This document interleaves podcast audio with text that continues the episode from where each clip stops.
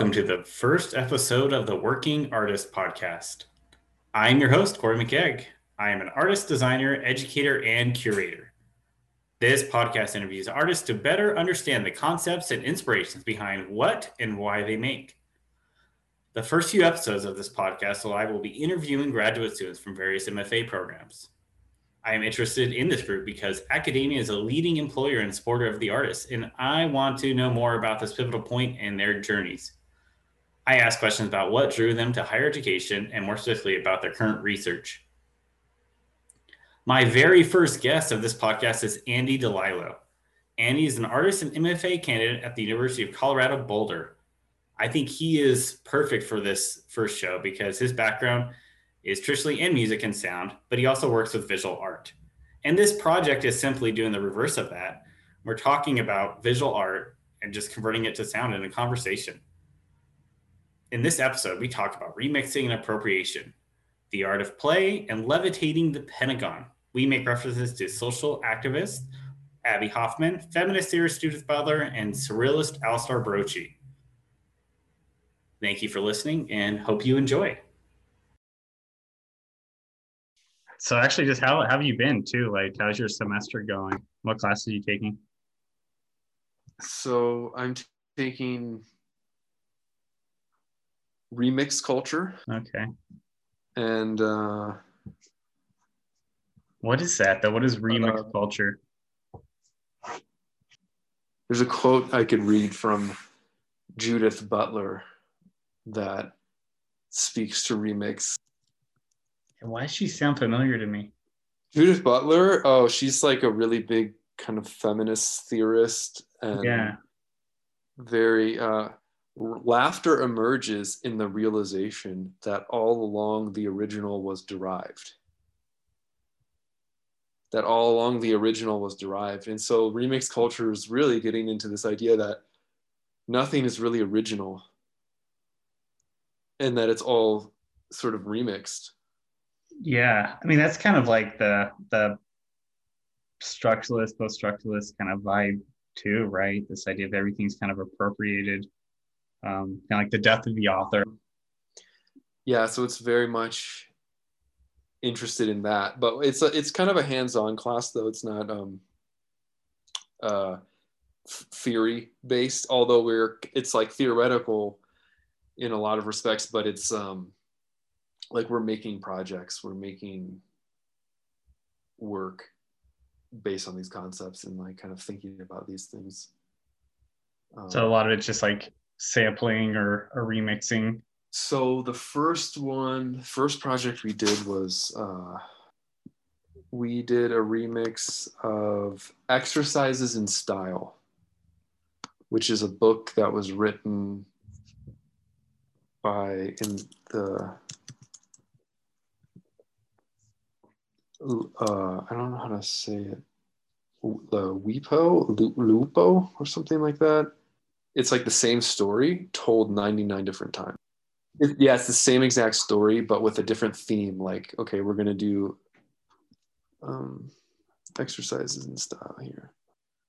So it's like there's like a notation style, which is like a style of writing that's, you know, like that. There's dream style. There's um, prognostication style, the rainbow style, the word game style, hesitation style. Hesitation style was like, I don't really know where it happened in a church, a dustbin, a charnel house, a bus, perhaps. There were, but what there were though, eggs, carpets, radishes, skeletons yes but you know so it's like very hesitating but he's telling the same story. If you read it it's the same story just using hesitation style precision style. Precision style was in a bus of the s line 10 meters long three wide six high at three kilometer three kilometers 600 meters from its starting point. Loaded with 48 people at 12:17 p.m. a person of the masculine sex aged 27 years 3 months and 8 days.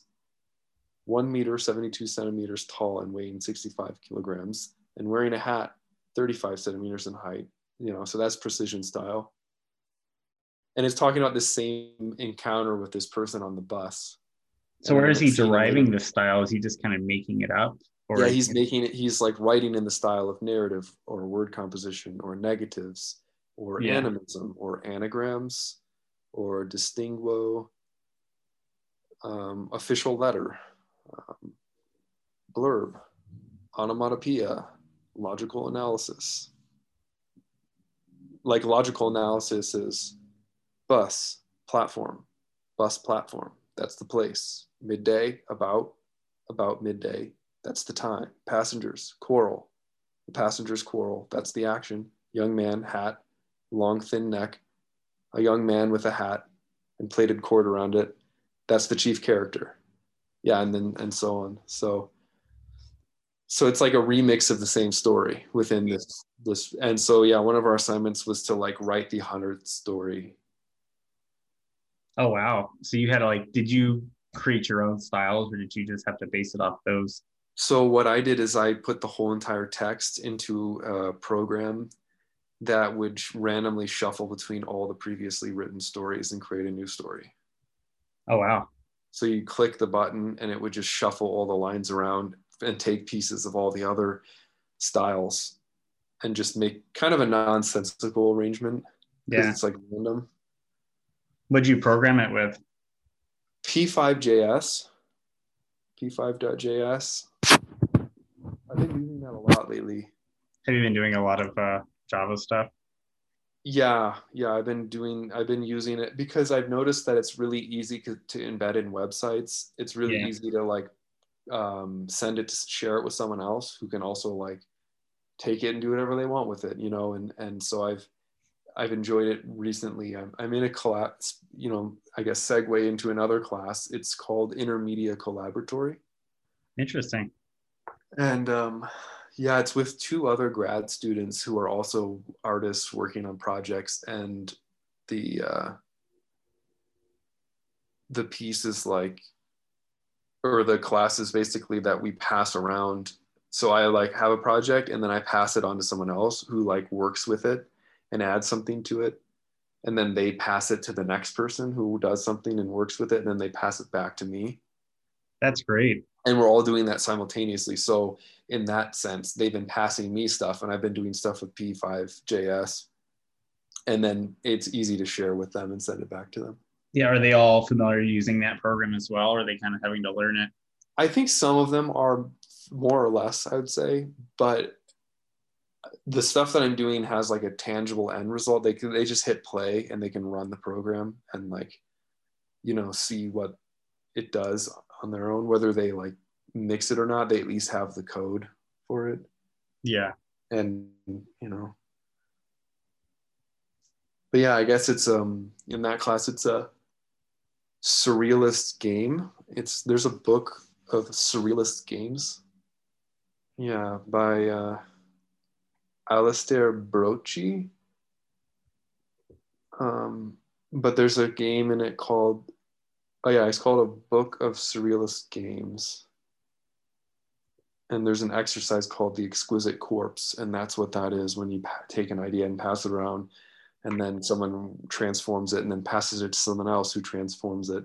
Yeah, I remember doing that as a kid, but just doing it as like a like a drawing exercise. Like mm-hmm. neat doing it like on a larger scale. What kind of projects have you gotten like from other from the other? Um, someone's working on a project dealing with terms of service of like apps or social media but it's like examining and and bringing terms of service language to the surface for yeah. like examine you know looking at it in depth. So yeah i yeah so it's a, it's actually a really interesting project that um, and you said they're both yeah. um are they also the uh, music uh the music arts no this is like for the uh intermedia art writing and performance program. So they're, I don't actually know what departments they're housed in. I think they might be critical media practices, um, one of them. But their work is very much kind of interdisciplinary, like digital focus. The other person's working on a project that's examining signal processing and how specifically with um, like phone and radio transmissions and how signals are like uh, transmitted decoded and encoded and then decoded and encoded again and through various media and ma- the materiality of signal That's fascinating. processing Oh, that's awesome. I think that's a Yeah. great way to like kind of break people out of their comfort zone and like um, just oh yeah there's Great. yeah there, there is an uncomfortable element of that too like being sort of not necessarily forced but you find yourself suddenly in a context where you have to take what someone else is working on and do something with it not that you sort of organically gravitated towards each other based on your work styles or themes you may be coming from very different perspectives but now we're in a, encountering each other in this very um, this context where we're having to work in this way unexpectedly. Yeah, is there So like yeah, a, that's, that's been interesting. is there a time limit? Like how long do you usually guys work on your your section of your corpse until you Yeah, it, like one week. that's pretty ni- that's nice though. And yeah, speaking of all of that and the creative coding class that I'm, ta- I'm taking, like web as public space.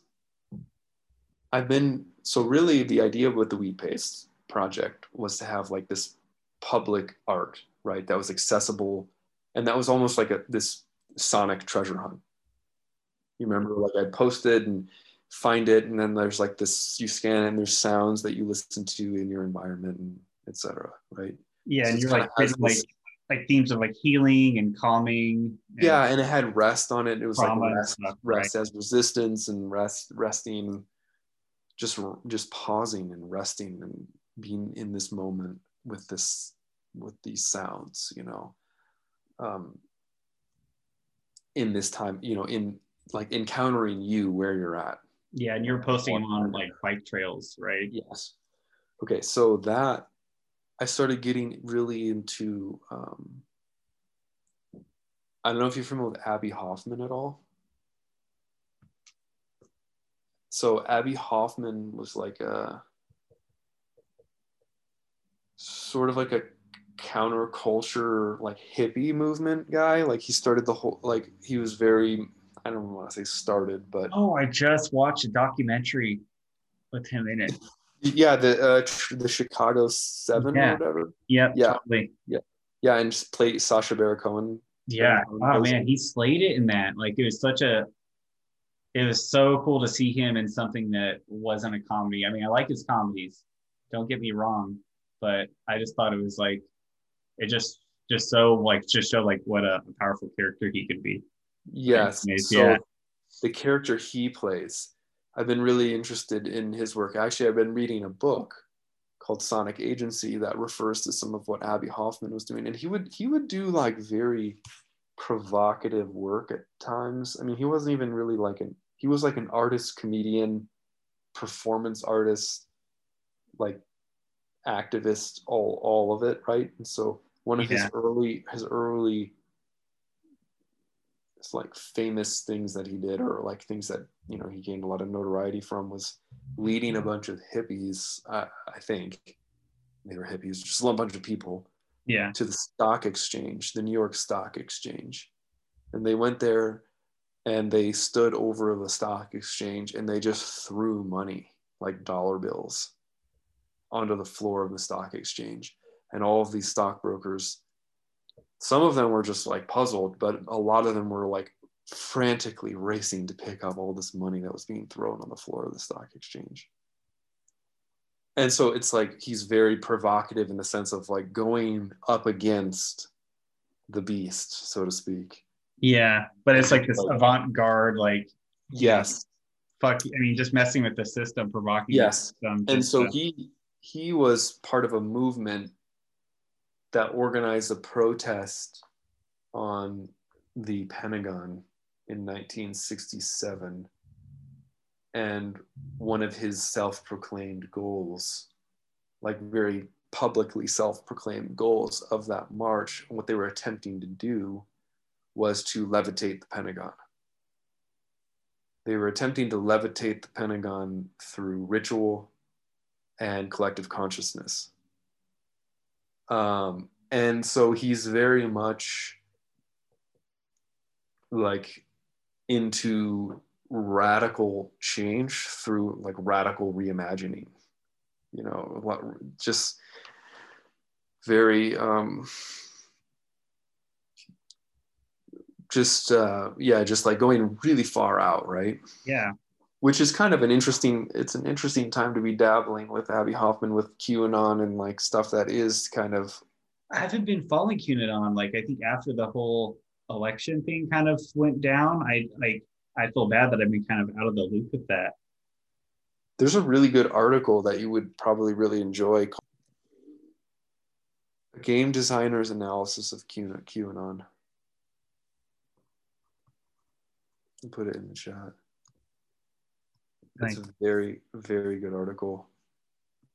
Uh, if you haven't read it already i highly recommend it. no i'll it. check it out. That's awesome. It definitely seems like something i'm interested in yeah it's a long article but it's not like super long. It shouldn't you know if you do it in one sitting it might take you like 15 minutes or something. So but it's definitely yeah. a great great read. I actually yeah. it really opened my eyes about just what what's going on i guess. I, I didn't it, in more in depth than i hadn't previously known.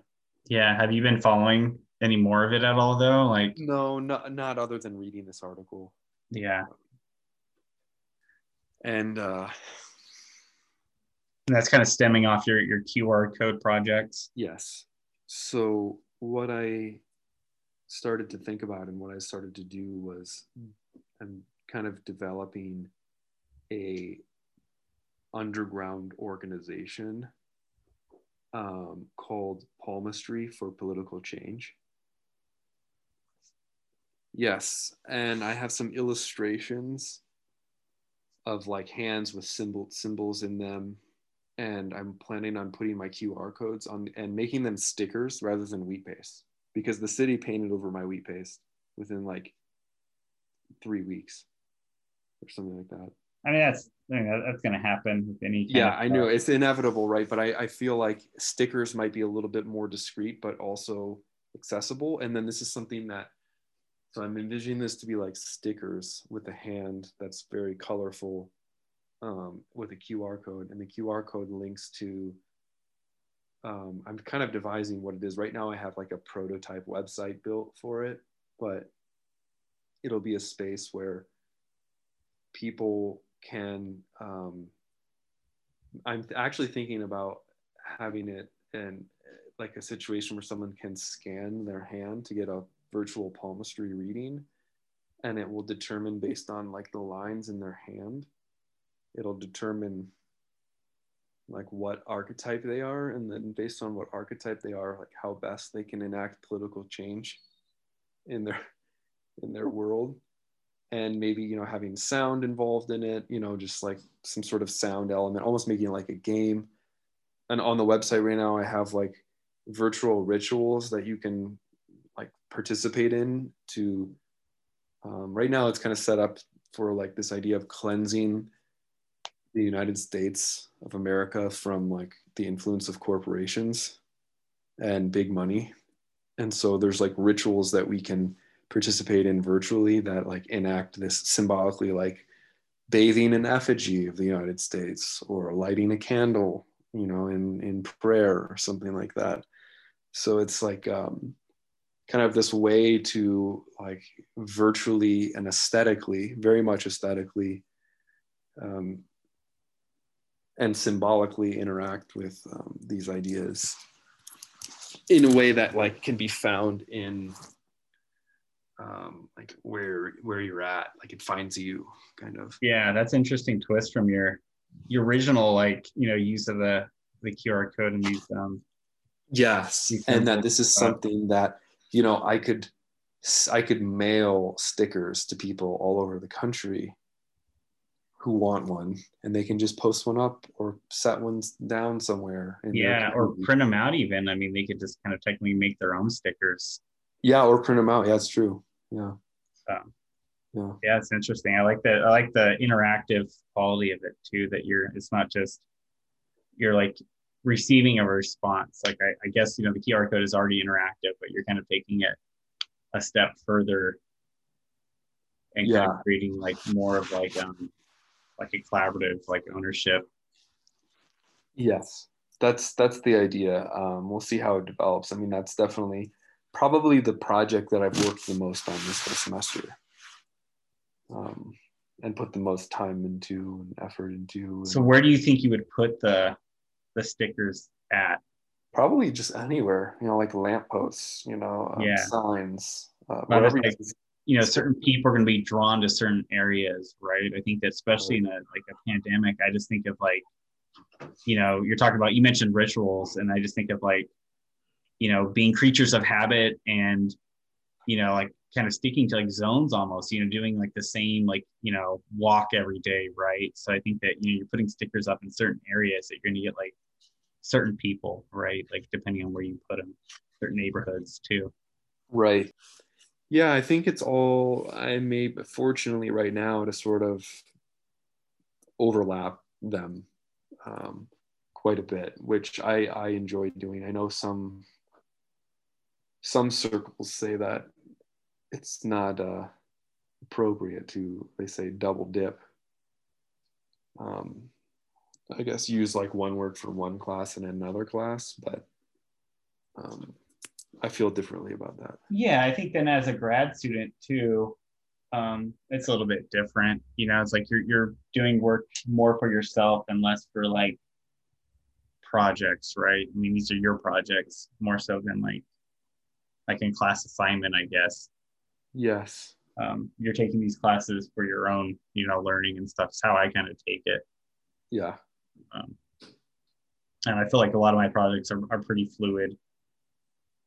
Um, yeah, fluid's a good way to describe it. Trial and error too. Yeah.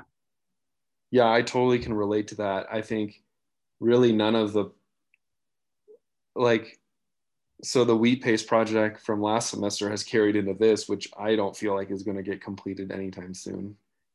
I mean, yeah, it seems like it's evolving, and then you're kind of leaving it for like an open-ended thing, though, too. Yes, having like, you know, you're invoking this interaction, and you're kind of like have this bigger picture of like, okay, eventually, you know, other people are going to kind of like, you know, take initiative and take these, you know, stickers out.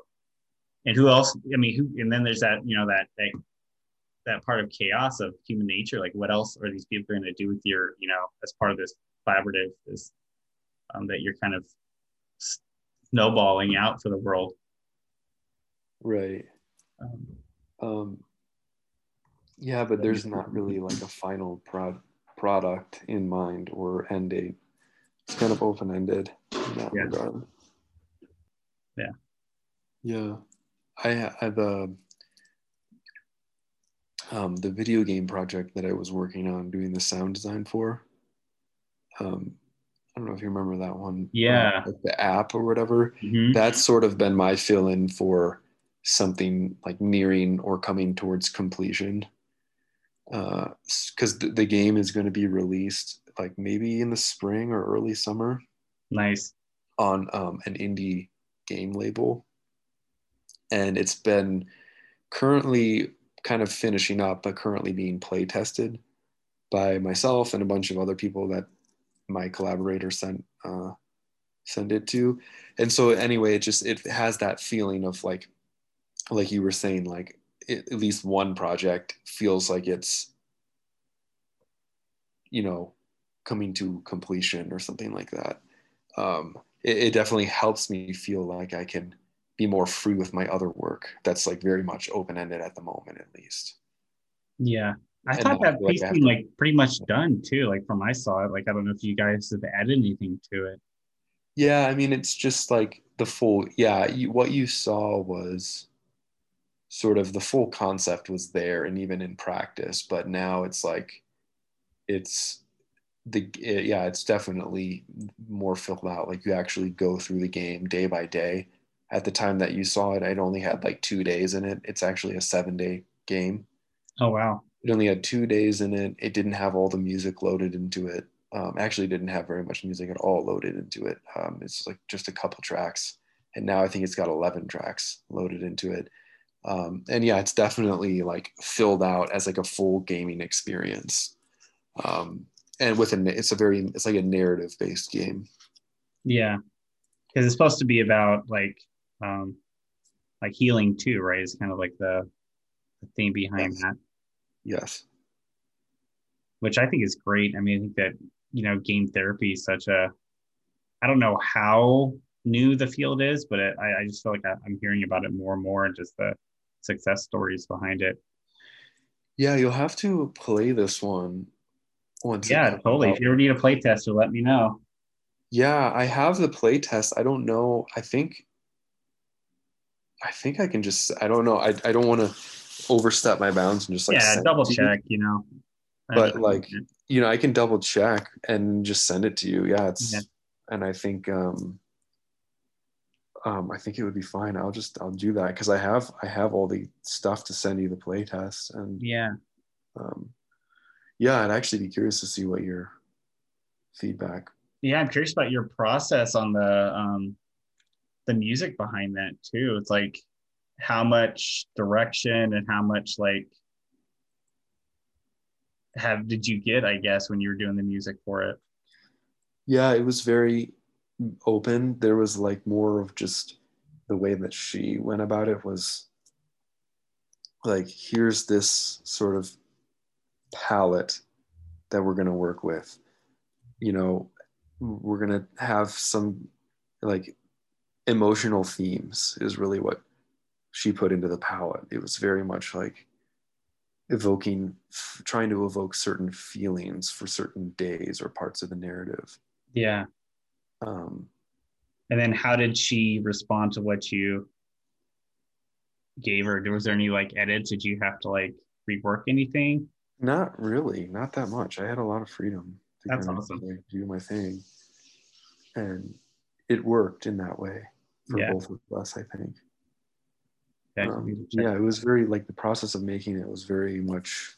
It's kind of intuitive, you know. Like I didn't have a lot of structural you know i had like some structural ideas and probably some of it was more just embodied from like going to music school and thinking about structure and stuff like that but i wasn't like that wasn't at the forefront it was just more of like what textures and tones was i kind of going for and i had sort of like an ambient aesthetic that i really enjoy musically that i was kind of like trying to fulfill with using these samples um, yeah is that kind of how you tend to work like kind of like a little bit more intuitive and Oh yeah, a lot sure. of direction, or do you like a little bit of direction? Direction when needed. Yeah. Yeah. Yeah, I think sometimes like the limitations can kind of inspire ideas. Yeah. Yeah, I, I can I'd say that feels right to me in my in my work. Working with limitation. Yeah, yeah, I got a book on some of abbie Hoffman's writings um, that I haven't had a chance to look at, but I've I've read a, like I read another book where it extensively talks about his work. You know what I mean? So I've been kind of simmering with that. But yeah, I got his writings and you know trying to yeah yeah like it's to, cool like, seeing your work go from like this like you know peace and harmony to like a little bit of a like avant-garde like provocateur type scenario. Yeah I, I think i'm just it's almost like it could be two separate projects. Yeah. Right? And so part of me wondered whether it is two separate projects. But i think they're they relate in like your approach like how you're kind of taking it into like these rituals right? Like that it's almost kind of like you're doing the the the, the pentagon and you're not doing the stock the stock exchange. That makes sense. Yeah. You're doing like the the meditation and the the more you know deep thought rather than like throwing money and like the super aggressive approach to it which i i think is way more powerful in a lot of ways and more important Yeah, you know, um, yeah, that is actually an interesting. I yes, I am taking that energy, like the Abbie Hoffman energy, and kind of like reinterpreting it, remixing it, right?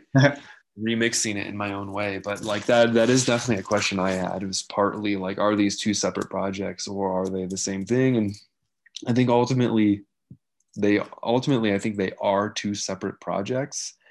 But the wheat paste was sort of like the seed of it, if that makes sense. Like, Yeah. the, it, like this palmistry thing was born out of that, and the wheat paste thing is kind of its own thing. But it was very much, very much directly influenced from like a friend of mine who inspired me to do wheat pasting and actually told me about like an art she saw with QR codes.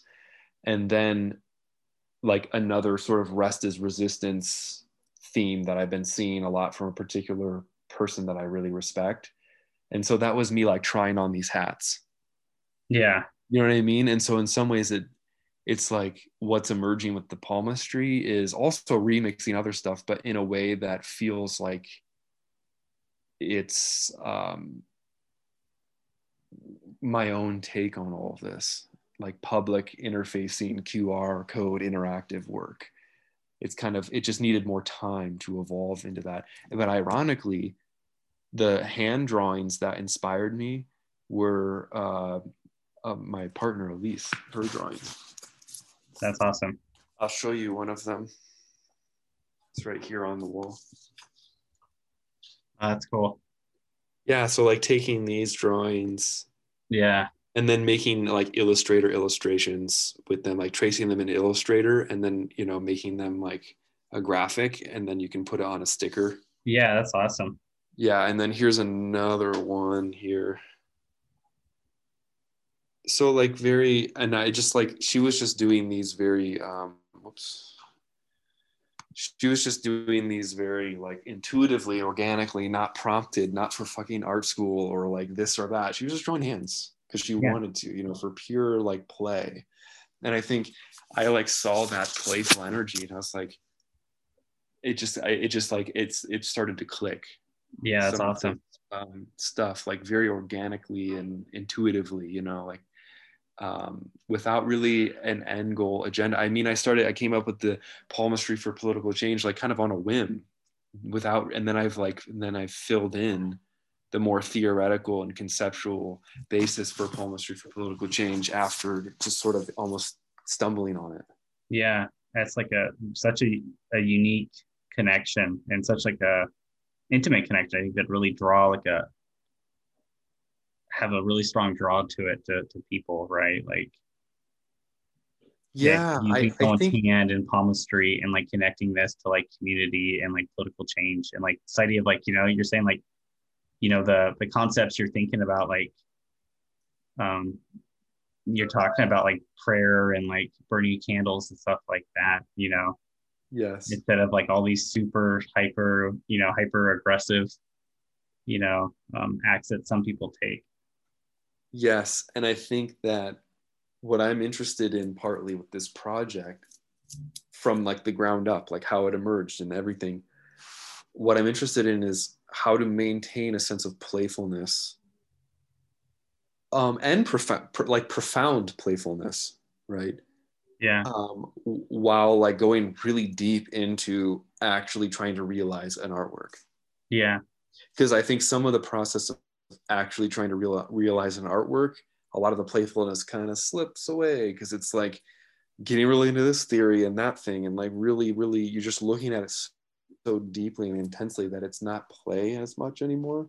yeah So it's almost like a challenge. It's a playful challenge for myself to see if I can pull this off in a very appropriate, you know, um, ethically appropriate and like authentic way and genuine and even profound way while it's still like having a spirit of playfulness at the end. Yeah that's You know, great. I mean, sucking it dry all the those such yeah great descriptors like um, yeah i love it. That's great. Yeah. So I think yeah, I think that's it's been a good work to work on for me because in some ways I feel like it's helping me with the other piece, body of memory, that got very intimate, you know, like my own body, my own childhood videos, you know, it, it's like very intense, very, you know, intimate, almost too intimate. And I think this project that's emerging is also like exploring another uh, possibility of like maintaining play with depth and i th- and i hope that it will also like feed back into body of memory of like opening it up to the possibility of playfulness again you know but yeah. I, but not for you can't force playfulness though. That's the thing. That's why i think i'm just simmering. Yeah. Yeah i don't know if you can force it but i think you can like kind of help coax it out like by doing maybe some kind of rituals and like looking for it and kind of being maybe open to it. Open to it yes. Absolutely. I agree.